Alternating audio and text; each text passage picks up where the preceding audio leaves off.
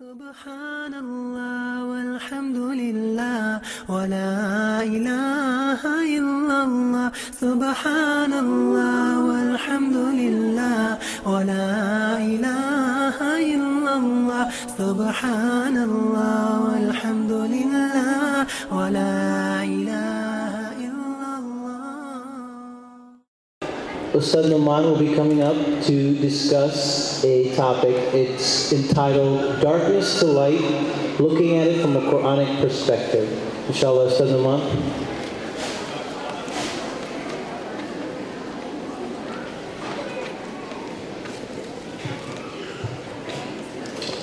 السلام عليكم ورحمة الله وبركاته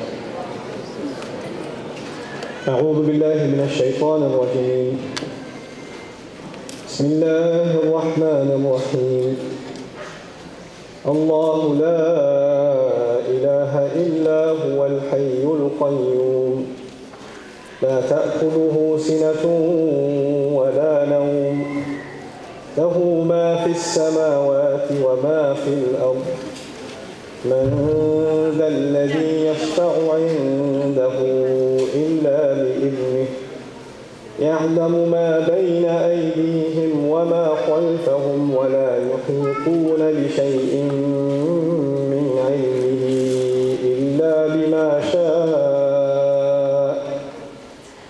وسع كرسيه السماوات والأرض ولا يؤوده حفظهما وهو العلي العظيم. لا إكراه في الدين. قد تبين الرشد من الغي فمن يكفر بالطاغوت ويؤمن فقد استمسك بالعروة الوثقى. لا انفصام لها. والله سميع عليم. الله ولي الذين آمنوا يخرجهم من الظلمات إلى النور. والذين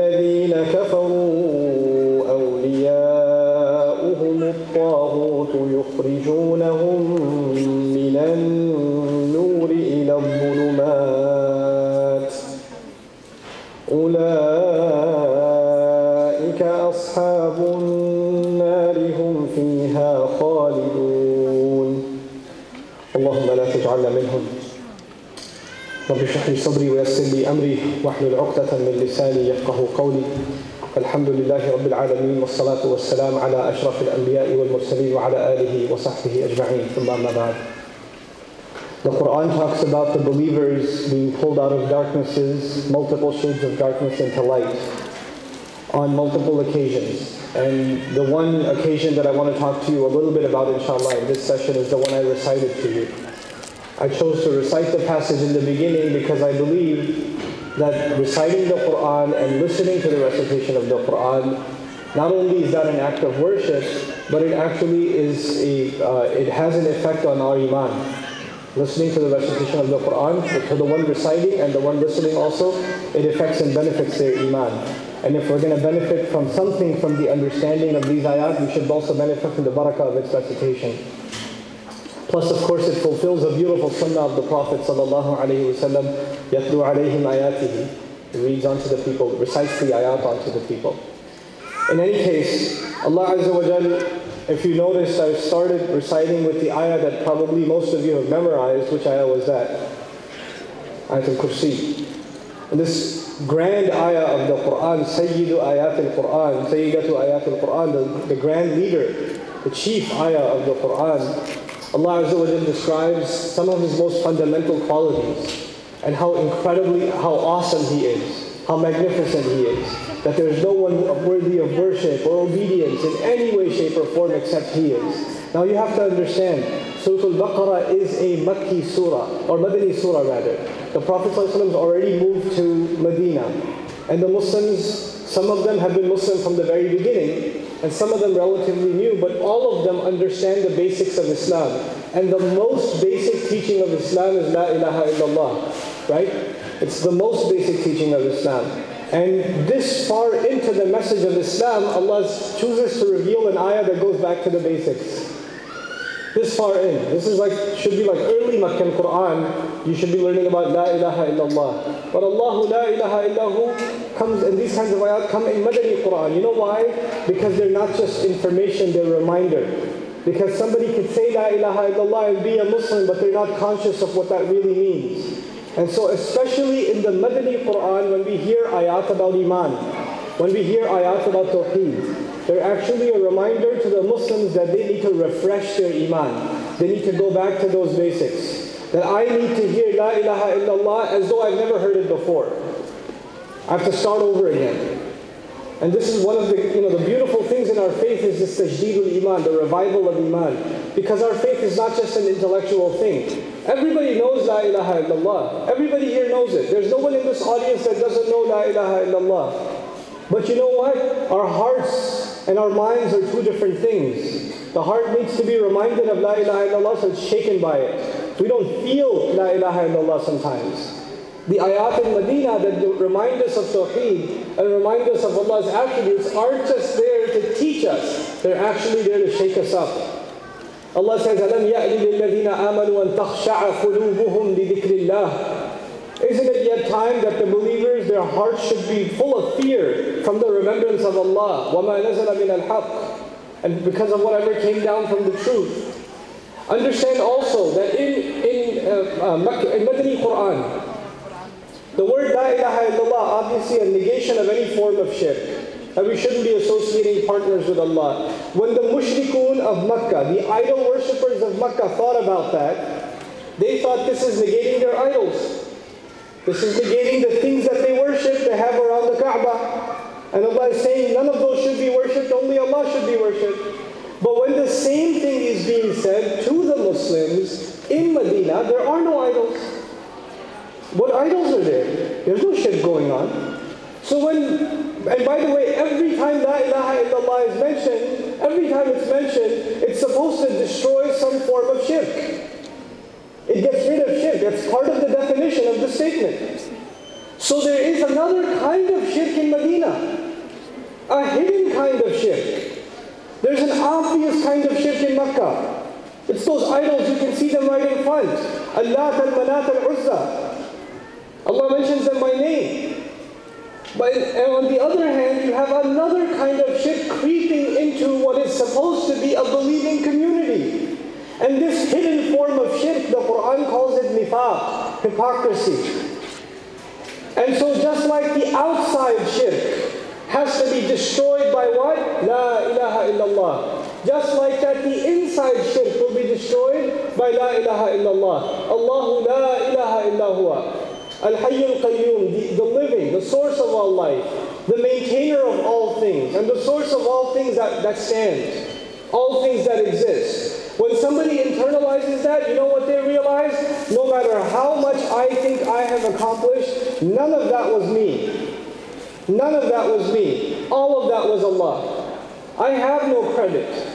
I take no credit. That is entirely given by Allah Azza wa Jalla. There are so many more people that are more qualified than I am, that are more intelligent than I am, that are better spoken than I am, that Allah will not give opportunity to, and there are so many more that are much less qualified than I am, and Allah will give them way more opportunities than me, because He's the source. When you realize He's Al-Hayy, then you realize that your life isn't actually yours.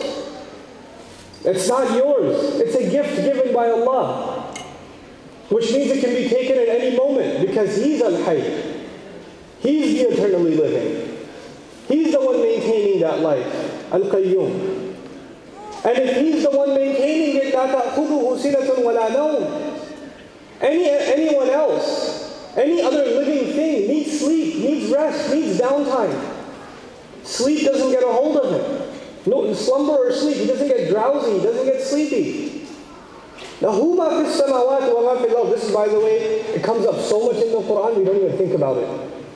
He keeps saying he owns everything in the skies and the earth. He owns everything in the skies and the earth. By the way, he says he owns everything in the skies and the earth, or whatever lies in the, in the skies and the earth exclusively. He is the only owner of the skies and the earth. You know, when you buy your house and your name's on the title, it says owner and it says your name. When you pay off your, let's just say, Islamic mortgage, and you finally get the deed, and it says owner of the property and your name, just right on top of that, له ما في السماوات وما في الأرض. It ain't mine. That's his. It's his. Who remembers that? Who, who thinks when they go into their car, this is my this is not my car? Who thinks when they go into their closet and they're putting their clothes on, these aren't my clothes? Is given to me. Who looks at their hand and doesn't think this is this is my hand? It's not my hand. It's a gift that I didn't pay for. I didn't pay for it. He owns everything in the skies and the earth. Thinking about that will change the way you live. Just thinking about lahu fis samawati wa fil ardh. And when you realize He owns everything, He's in complete charge of everything, then where are you going to go? You know, we go to people when they own something. You go to the judge because he owns authority. You go to the store because they own the merchandise. You go to the lawyer because he owns some expertise. You go to different sources because they own something you need. That's the world. We depend on each other because each of us owns different things in a limited sense. But Allah Azza wa Jalla says on Judgment Day, it'll become very clear who owns everything. Because on Judgment Day, you know, in this world, every one of us is in need. I'm in need. I, there's some things I need from my family. There's some things my family needs from me. There's some things I need from my work. And there's some things my work needs from me. There are some things I need from my government, and my government needs something from me. This is a world of interdependent needs. But no day will come that will be clearer about the needs than Judgment Day. If there's one day that you and I will feel need, that's that day. When we don't even have clothes on, when we have no friends left. Anybody we depended on has disappeared. There's nobody. Nobody. It is the greatest single gathering of humanity ever, and yet you will feel the you have ever felt in your entire existence at the same time. And at that moment, you still need someone, somebody to take your, you know, speak on your behalf. And Allah says, "Man الذي يشفع عنده إلا بإذنه." Who's going to make a case on his behalf? Except if Allah, if, unless if Allah gives him permission. Who are you going to get? You're going to need somebody to speak on your behalf. You will get no one unless Allah grants permission, and He granted that permission to Rasulullah sallallahu alaihi wasallam. You know, this is an honor given to the messenger, but even the way it's said, manda, not even manilladhi, man dalladhi, that da there is very important. It's, it's even hard to communicate in English what that guy is doing there in the ayah, man dalladhi yashfa'u. Who at all? Anyone out there want to speak on this guy's behalf? Anyone there? من ذا الذي يشفع عنده إلا بإذنه And then you come before, you know, this is Judgment Day, it's court. You're coming before the judge. And when you come before the judge, you're supposed to bring your case. And if you're trying to defend, if you're the, the you know, the, the accused, and you're in court, when you come before the judge, then you're supposed to say, or your lawyer is at least supposed to say, well, Your Honor, you don't know the whole story. I know he committed this crime, but there's some background information. He had a tough childhood. Society messed him up. It was his friend's fault. Something. There's some background information that, Your Honor, you should consider before you punish him. You understand? So the lawyer tries to bring up new evidence to defend his plaintiff, the, the, the, the accused. Allah says, يَعْلَمُ مَا بَيْنَ أَيْدِيهِمْ وَمَا خَلْفَهُم he knows what is in front of them, what they're presenting, and everything behind them. He has more information, background information about them than they have about themselves. What case are you going to bring in front of Allah? What evidence is you going to bring in front of Allah on Judgment Day? يَعْلَمُ مَا بَيْنَ أَيْدِيهِمْ وَمَا خَلْفَهُم وَلَا يُحِيطُونَ بِشَيْءٍ مِّنْ عِلْمِهِ On the one hand, He knows everything in front and behind of you, more than you and I will know about ourselves. And on the other hand, you, we, even together, yuhitun. They will all together not be able to encompass anything from His knowledge. شَيْءٍ مِّنْ عِلْمِهِ You don't you can't even know anything from Allah's knowledge. When you and I learn Quran, we learn something that Allah chose to teach us. Some things that Allah chose to teach us. But even that combined is a small, not even something small compared to Allah's knowledge itself. Subhanahu wa ta'ala. We think we're knowledgeable. We don't know anything. One of my favorite ayat of the Quran is about when we're born. When we're born. When we come out of our mothers. Every one of us came out of our mothers. هو الذي أخرجكم من بطون أمهاتكم He is the one who took you out of the bellies of your mothers. He delivered you. The doctor didn't deliver you. The push didn't deliver you. The C-section didn't deliver you. He is the one who pulled you out of your mothers. Because there were so many more that came out without life. There are so many more that didn't come out alive. He delivered you the successful delivery. And then he says, by the way, when a baby comes out, does the baby know anything? No. Allah says, لا تعلمون شيئا. He didn't say you didn't know anything. Because when He brought you out of your, the belly of your mother, this is the past. هو الذي أخرج الماضي هو الذي أخرجكم من بطون أمهاتكم لم يقل ما علمتم شيئا لم تعلموا شيئا He says لا تعلمون شيئا which is a hal at the same time it could be istiqnaf which means in simple English you still don't know anything SubhanAllah he didn't just say he brought you out of your moms and you didn't know anything. He says he brought you out of your mothers and you still don't know anything. What are you going to encompass out of Allah's knowledge? What are these ayat doing? They're putting us in our place. Ya Rab, I don't know anything.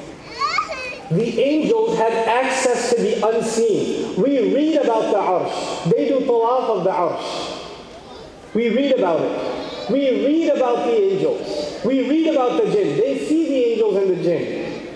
We read about al-Lawh al-Mahfud. They guard the Lawh al-Mahfud. They have way more knowledge than we do. The angels see a lot more. They, they see the seen and Allah has given them the unseen because they're creatures of the unseen.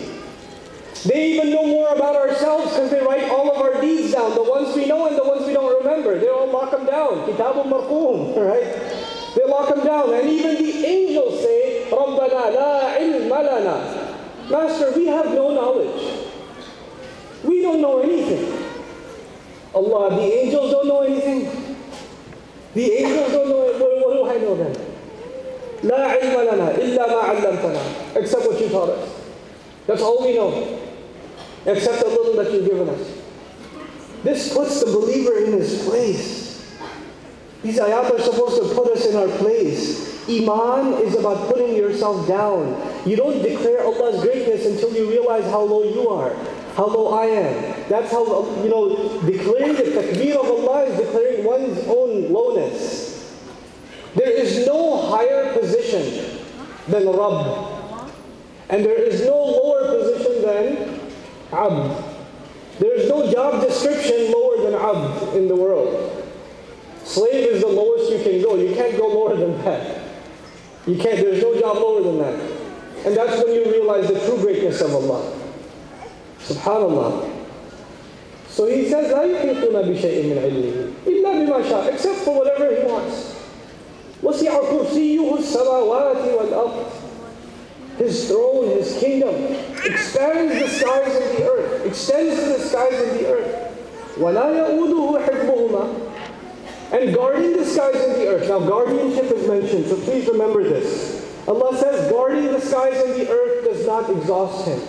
What do we learn from that? Don't tell me I have Okay, license plate number, no, it's not. It's always a license plate. What's the other one? Chicken sandwich available for women's entrance? Okay, all right, thank you. Totally messed me up. Okay, I'll never forgive you.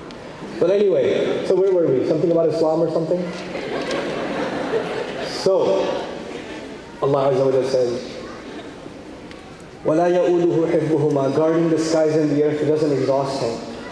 He didn't just tell us he's owning it. He didn't just tell us he owns the universe. He also told us he guards it. You know what that means? He guards everything in it. He guards the sun. He guards the moon. He guards the sky. He guards the cloud. He guards the little bird that leaves the nest. He guards the egg that's still sitting in the nest. He guards you and me when we get in our car. He guards my children when they get on the bus. There is no way that bus will reach the school until Allah guards it. It will not. The, the security system you have installed at home does not guard your house. Allah does. Allah is guarding our health. Allah is guarding our money. It's not the FDIC insurance. It's not. Allah is guarding it. Allah is guarding entire nations, human beings, at every moment of every day. Um, and guarding all of this does not exhaust Allah. And human beings, when they think about guarding, in our in human experience, al-a'la, human beings know that guarding something comes with exhaustion. You ever seen security guards? What do they do all the time? It's, it's exhausting. They have to have shifts. They have to march because if they stand in one place, they go to sleep. That's guarding for us. Allah does not get exhausted guarding the entire universe, the, in all of existence. And then, so when He tells us, وَهُوَ الْعَلِيُّ الْعَظِيمُ He's the ultimately high, the truly great. Now that He's declared Himself this, and you should have iman in Him, then He tells us, لَا إِكْرَاهَ فِي الدِّينِ there's no, no need and there's absolutely no room to force anybody in any way, shape, or form into the religion. There is no coercion or forcing into Islam. Why does he say that? You don't have to tell people to come. I don't need them. I don't need them, Allah says, to have iman.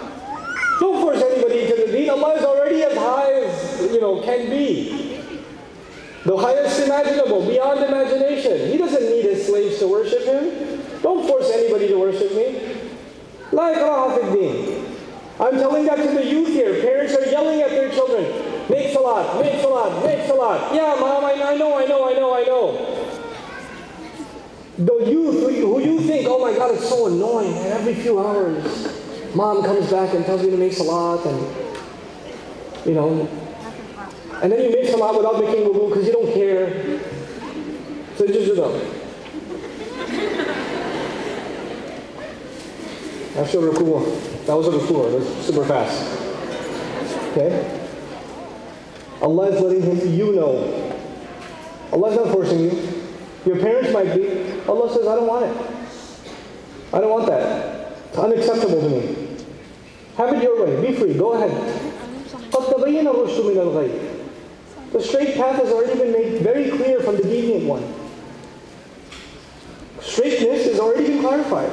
People who want to take it will take it. فَمَنْ شَاءَ فَلْيُؤْمِنْ وَمَنْ شَاءَ فَلْيَكْفُرْ فمن يكفر بالطاغوت ويؤمن بالله فقد استمسك بالعروة الوثقى Then he gives us an image. Whoever will deny forces of rebellion, there are forces of rebellion that want you to believe in them. There's rebellious urges inside you that want you to believe that your temptations will lead you to happiness, that that's what you should believe in. There are forces inside you that think, that make you think your greed is good for you, your pride is good for you, your show-off attitude is good for you. They want you to, there, there are things inside you, this fujur inside you, Allah is telling us in this ayah, Whoever fights the forces of rebellion inside and outside. Outside Taghut is like the leader, the Fara'in, the Fara'in of the world, the Fir'auns, the idols. Inside us there's Taghut too, there's rebellious forces inside. Whoever can deny them successfully. وَيُؤْمِن بِاللَّهِ And then believe in Allah and believe in Allah. Iman in Allah was mentioned next because you can't really believe in Allah if you haven't conquered the forces of rebellion. Until you put the rebellion down, what good is Iman? What good is Iman? This surah began, this is towards the end of Al-Baqarah. This surah began talking about shaitan, who knew about Allah, who believed in Allah, who worshipped Allah, but couldn't put his internal rebellion down. Actually, even after Allah calls him kafir, he makes dua to Allah. أَنظِرْنِي إِلَى يَوْمِ يُبْعَثُونَ Give me time until the day that they're raised is a dua. He asked Allah for something. When you ask Allah for something, what is it called? Dua. So what if he made dua? He hasn't, still rebelled. Still a kafir. So don't think just because you're making dua, that you have iman. Iman is about putting the rebellion down. No, don't do it, don't do it. That's, don't do it.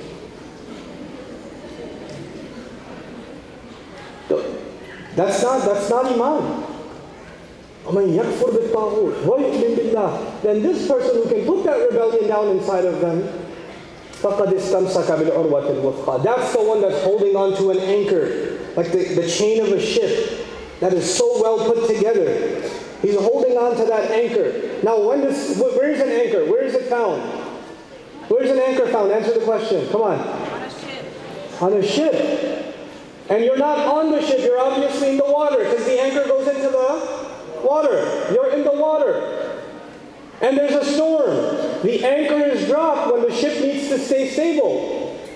So you're in a storm, in the ocean. You are going to drown unless you hold on to the anchor. Allah says, whoever can put their rebellion down and hold on, to iman in Allah, then they're holding on to that anchor. There's no breaking it. There's no breaks in that. There's no chinks in that armor. That doesn't break. You're saving yourself. The ayah began, I don't need you. The ayah ends, but you need me. That's how it ends. you you want to drown? Go ahead. Go ahead. But whoever holds on, well, they're holding on to something that doesn't disappoint. And then comes the next ayah. The ayah about darkness and light. Now that you're in the, you know when Allah describes the ocean in the Quran? Allah describes darkness upon darkness. The Quran's imagery is all connected. In Surah An-Nur, when Allah talks about Bahr, He says Bahrul Lujji, Bahrul Lujjiyin, Yaghshahu Mawjun min fawqihi, Mawjun min fawqihi sahab. A deep ocean that is so deep there's no light getting through. Lujji is extremely dark and deep. And then on top of that, there's more, Mawj, another wave, and another wave on top of that dark cloud. So there's this dark, dark, dark, dark place nighttime in the middle of the ocean. And it's a cloudy night, so even the moonlight can't get through. The stars can't get through. Because you would imagine nighttime in the ocean, you might think the moon is reflecting, right? On the water, when you imagine that scene. But what keeps the moon from even shining through? The clouds. Min sahab. The clouds are there. They block whatever light could have been there. So you are in absolute pitch dark in the ocean. Holding on to this anchor if you can. And now appreciate what Allah says. Allah is the protective friend of those who believe. I want you to imagine this, the, take, a, take a note of the imagery here. Because Quran speaks in imagery a lot. You just fell off a ship. You have a friend on board the ship. You have a friend on board the ship, and there are different kinds of friends. There's a kind of friend that's on the ship, sees you fall, and goes, Oh, I'm going to miss you. That's it. Then there's a friend that, can, will do everything in his or her power, and they really want to protect you. The friend that wants to protect you will tell you, hey, hold on to the anchor, and I will what? I will pull you up. That kind of a friend that wants to protect you is actually in Arabic it's called a wali. A wali is a friend, but a protective one.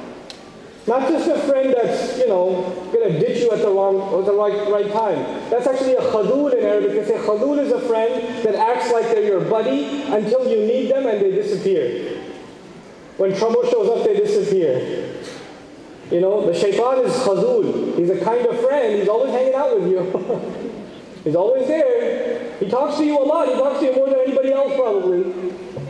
When the time shows up though, when trouble comes, he's out of there. Shaitan is egging on the kuffar, egging them on, egging them on. They go all the way to the battle of Badr and then he sees the angels coming from the other side and he says, oh, I got nothing to do with this. I'm out. You guys on your own now. I've misguided you as far as I can. you know?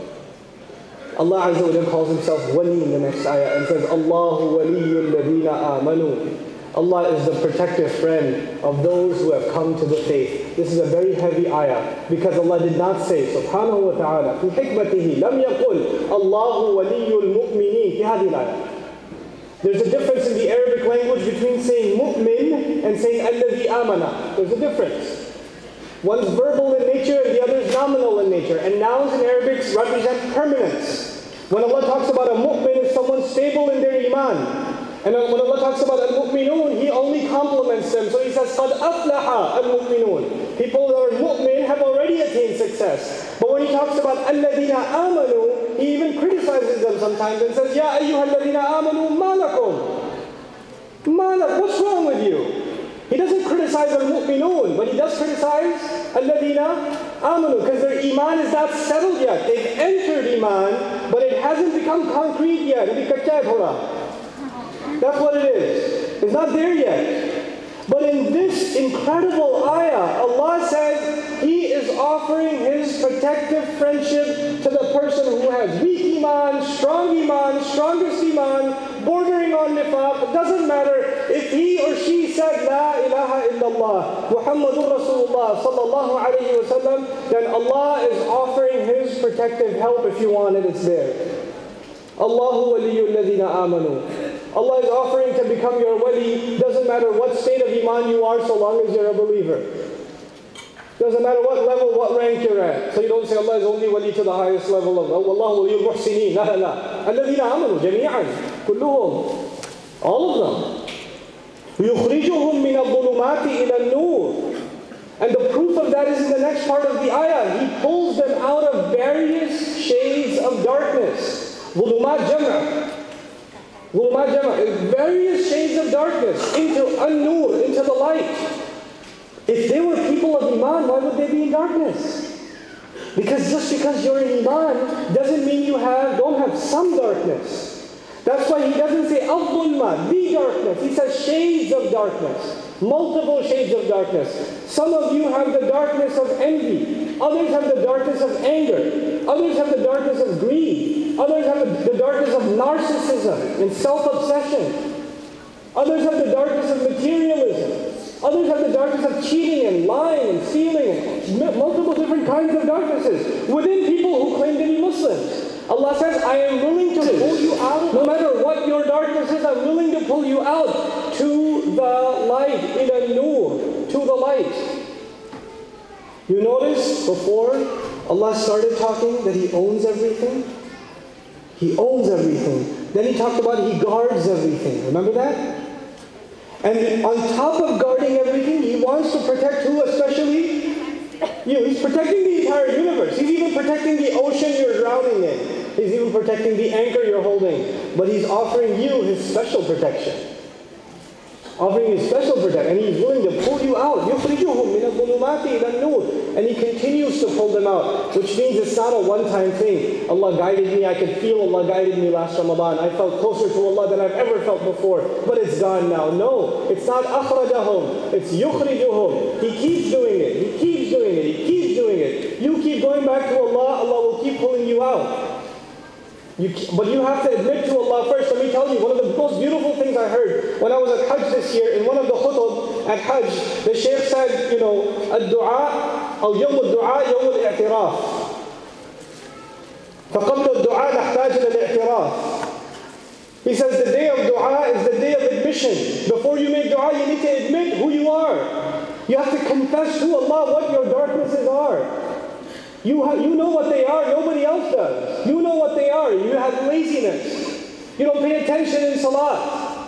You have filthy habits that nobody knows about. You have anger. You're hiding secrets. You've cheated someone. You've lied against. You know those. What you know what they are. You have to admit them to Allah and then ask you to pull them out of that, pull you out of that darkness. And then He says, وَالَّذِينَ كَفَرُوا أَوْلِيَاؤُهُمُ الطَّاغُوتُ and those who disbelieve, those who are ungrateful, those who don't hold on to the anchor, then their protective friends are just the, the same forces of rebellion. They're, that's the only protection they get. It's from those entities. يُخْرِجُونَهُم مِّنَ النُّورِ إِلَى الظُّلُمَاتِ He brings them out of light into various shades of darkness. Now the question arises, how are disbelievers in light? Because it says disbelievers are taken from light into darkness. So how can disbelievers be in light to begin with? I thought this disbelievers from the very beginning are in the darkness. So what light?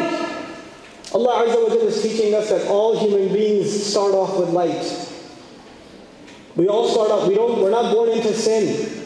This is not Christian creed. This is the Iman in Allah Azza wa Jalla teaches us that human beings are born in Iman. They have the potential of faith. When they don't exercise that muscle, then it goes into darkness. One of the most wise anecdotes and examples to help me understand this that one of my teachers gave, Dr. Abdus Samie, Allah protect him, he gave this example. He said, you know, when you exercise a muscle, it gets stronger. But when you don't exercise a muscle, it gets weaker. And you know, if somebody's lying in bed, they're lying in bed for six months, eight months, ten months, and they don't get up. Guess what? After ten months, when they try to get up, their legs don't work. They lose it. The ability to accept guidance is a muscle Allah put inside us. If you exercise that muscle, it'll get stronger. If you don't exercise that muscle, reminder comes to you, advice comes to you, opportunity comes to you, prayer time comes to you, and you, you ignore it and you ignore it. That ability to accept guidance starts getting weaker until that muscle dies, and then it doesn't matter if it's the messenger of Allah sallallahu the greatest of all Speaking to you, the greatest of all speech, the Quran itself, it won't matter because your muscle is dead. It won't matter now because you didn't exercise it when it was still alive. So you can warn someone who's still alive. That's what Allah says. He pulls the, the taghut, the rebellious forces, the rebellious urges inside of us, pull people, people out of light that Allah gave them, endowed them with, in, with their birth, and puts them back into shades of darkness. Those are going to be the people of fire. Those are the people of fire, the companions of fire in which they'll remain. The last nuance I'll share with you, it's difficult to share because it has to do with the Arabic language. I'm going to try my best to make it easy to, um, to understand inshallah ta'ala. And that is that, you know, there are, there's two comparisons. There's a comparison in this ayah. In this ayah, there's a comparison between two relationships. Believers have a relationship with Allah, and disbelievers have a relationship with the entities of rebellion, taghut. Right? Believers have a relationship with Allah, and disbelievers with what is in Arabic called taghut, the rebellious, the extremely rebellious, which is inside and outside, as I mentioned. And the name of both relationships is the same. Allah to us is wali. The name of that relationship, you know, on the two sides of that relationship is us and Allah. And the name of that relationship is wali. And the relationship between Taghut and the disbelievers is also wali. Awliya'uhum at-Taghut. It's the same name. It's the same relationship. So again, I'll repeat what I said so I can build it slowly. Two relationships are being compared. Now let me hear from you. What's the first relationship between? Believers and Allah. And what's the name of that relationship? Wali. What's the second relationship? Disbelievers and Taghut. And that relationship is also Wali. Now listen. Listen carefully. I'll, I'll be done, I promise. I gotta finish this point. Who is the Wali in the first relationship? Allah is. Who is the Wali in the second relationship? Everybody clear about that? The wali in the first relationship is Allah, and the wali in the second relationship is Taghut. You with me? You know what that means? That means the dominant part. In every relationship, there's a dominant party and there's a sub-party. Teacher, student, parent, child, wife, husband. I'm kidding.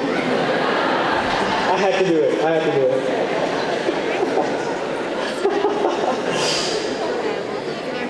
Anyhow. In this relationship, who's the dominant party?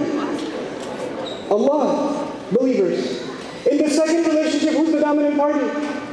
Taghut, disbelievers. You understand? Now what does Allah do? Allahu waliyul ladina amanu. When Allah described His relationship, He mentioned Himself first. Then He mentioned the believers. In the, in the, the ayah continues and He says, وَالَّذِينَ كَفَرُوا أَوْلِيَاؤُهُمْ الطَّاغُوتُ The dominant party in the second relationship is who? At-Taghut. And where are they mentioned if you heard the Arabic at the beginning or at the end? At the end. But you know, in language, there's this idea of expected sequence. So in the first case, the dominant and the secondary was mentioned. So you're expecting the second time also, the dominant, and then the secondary will be mentioned. So the sequence would have been وَالطَّاغُوتُ أَوْلِيَاءُ الَّذِينَ كَفَرُوا Would have been like that. Keep the sequence. But Allah in His wisdom decides that when He was mentioned first, with the believers.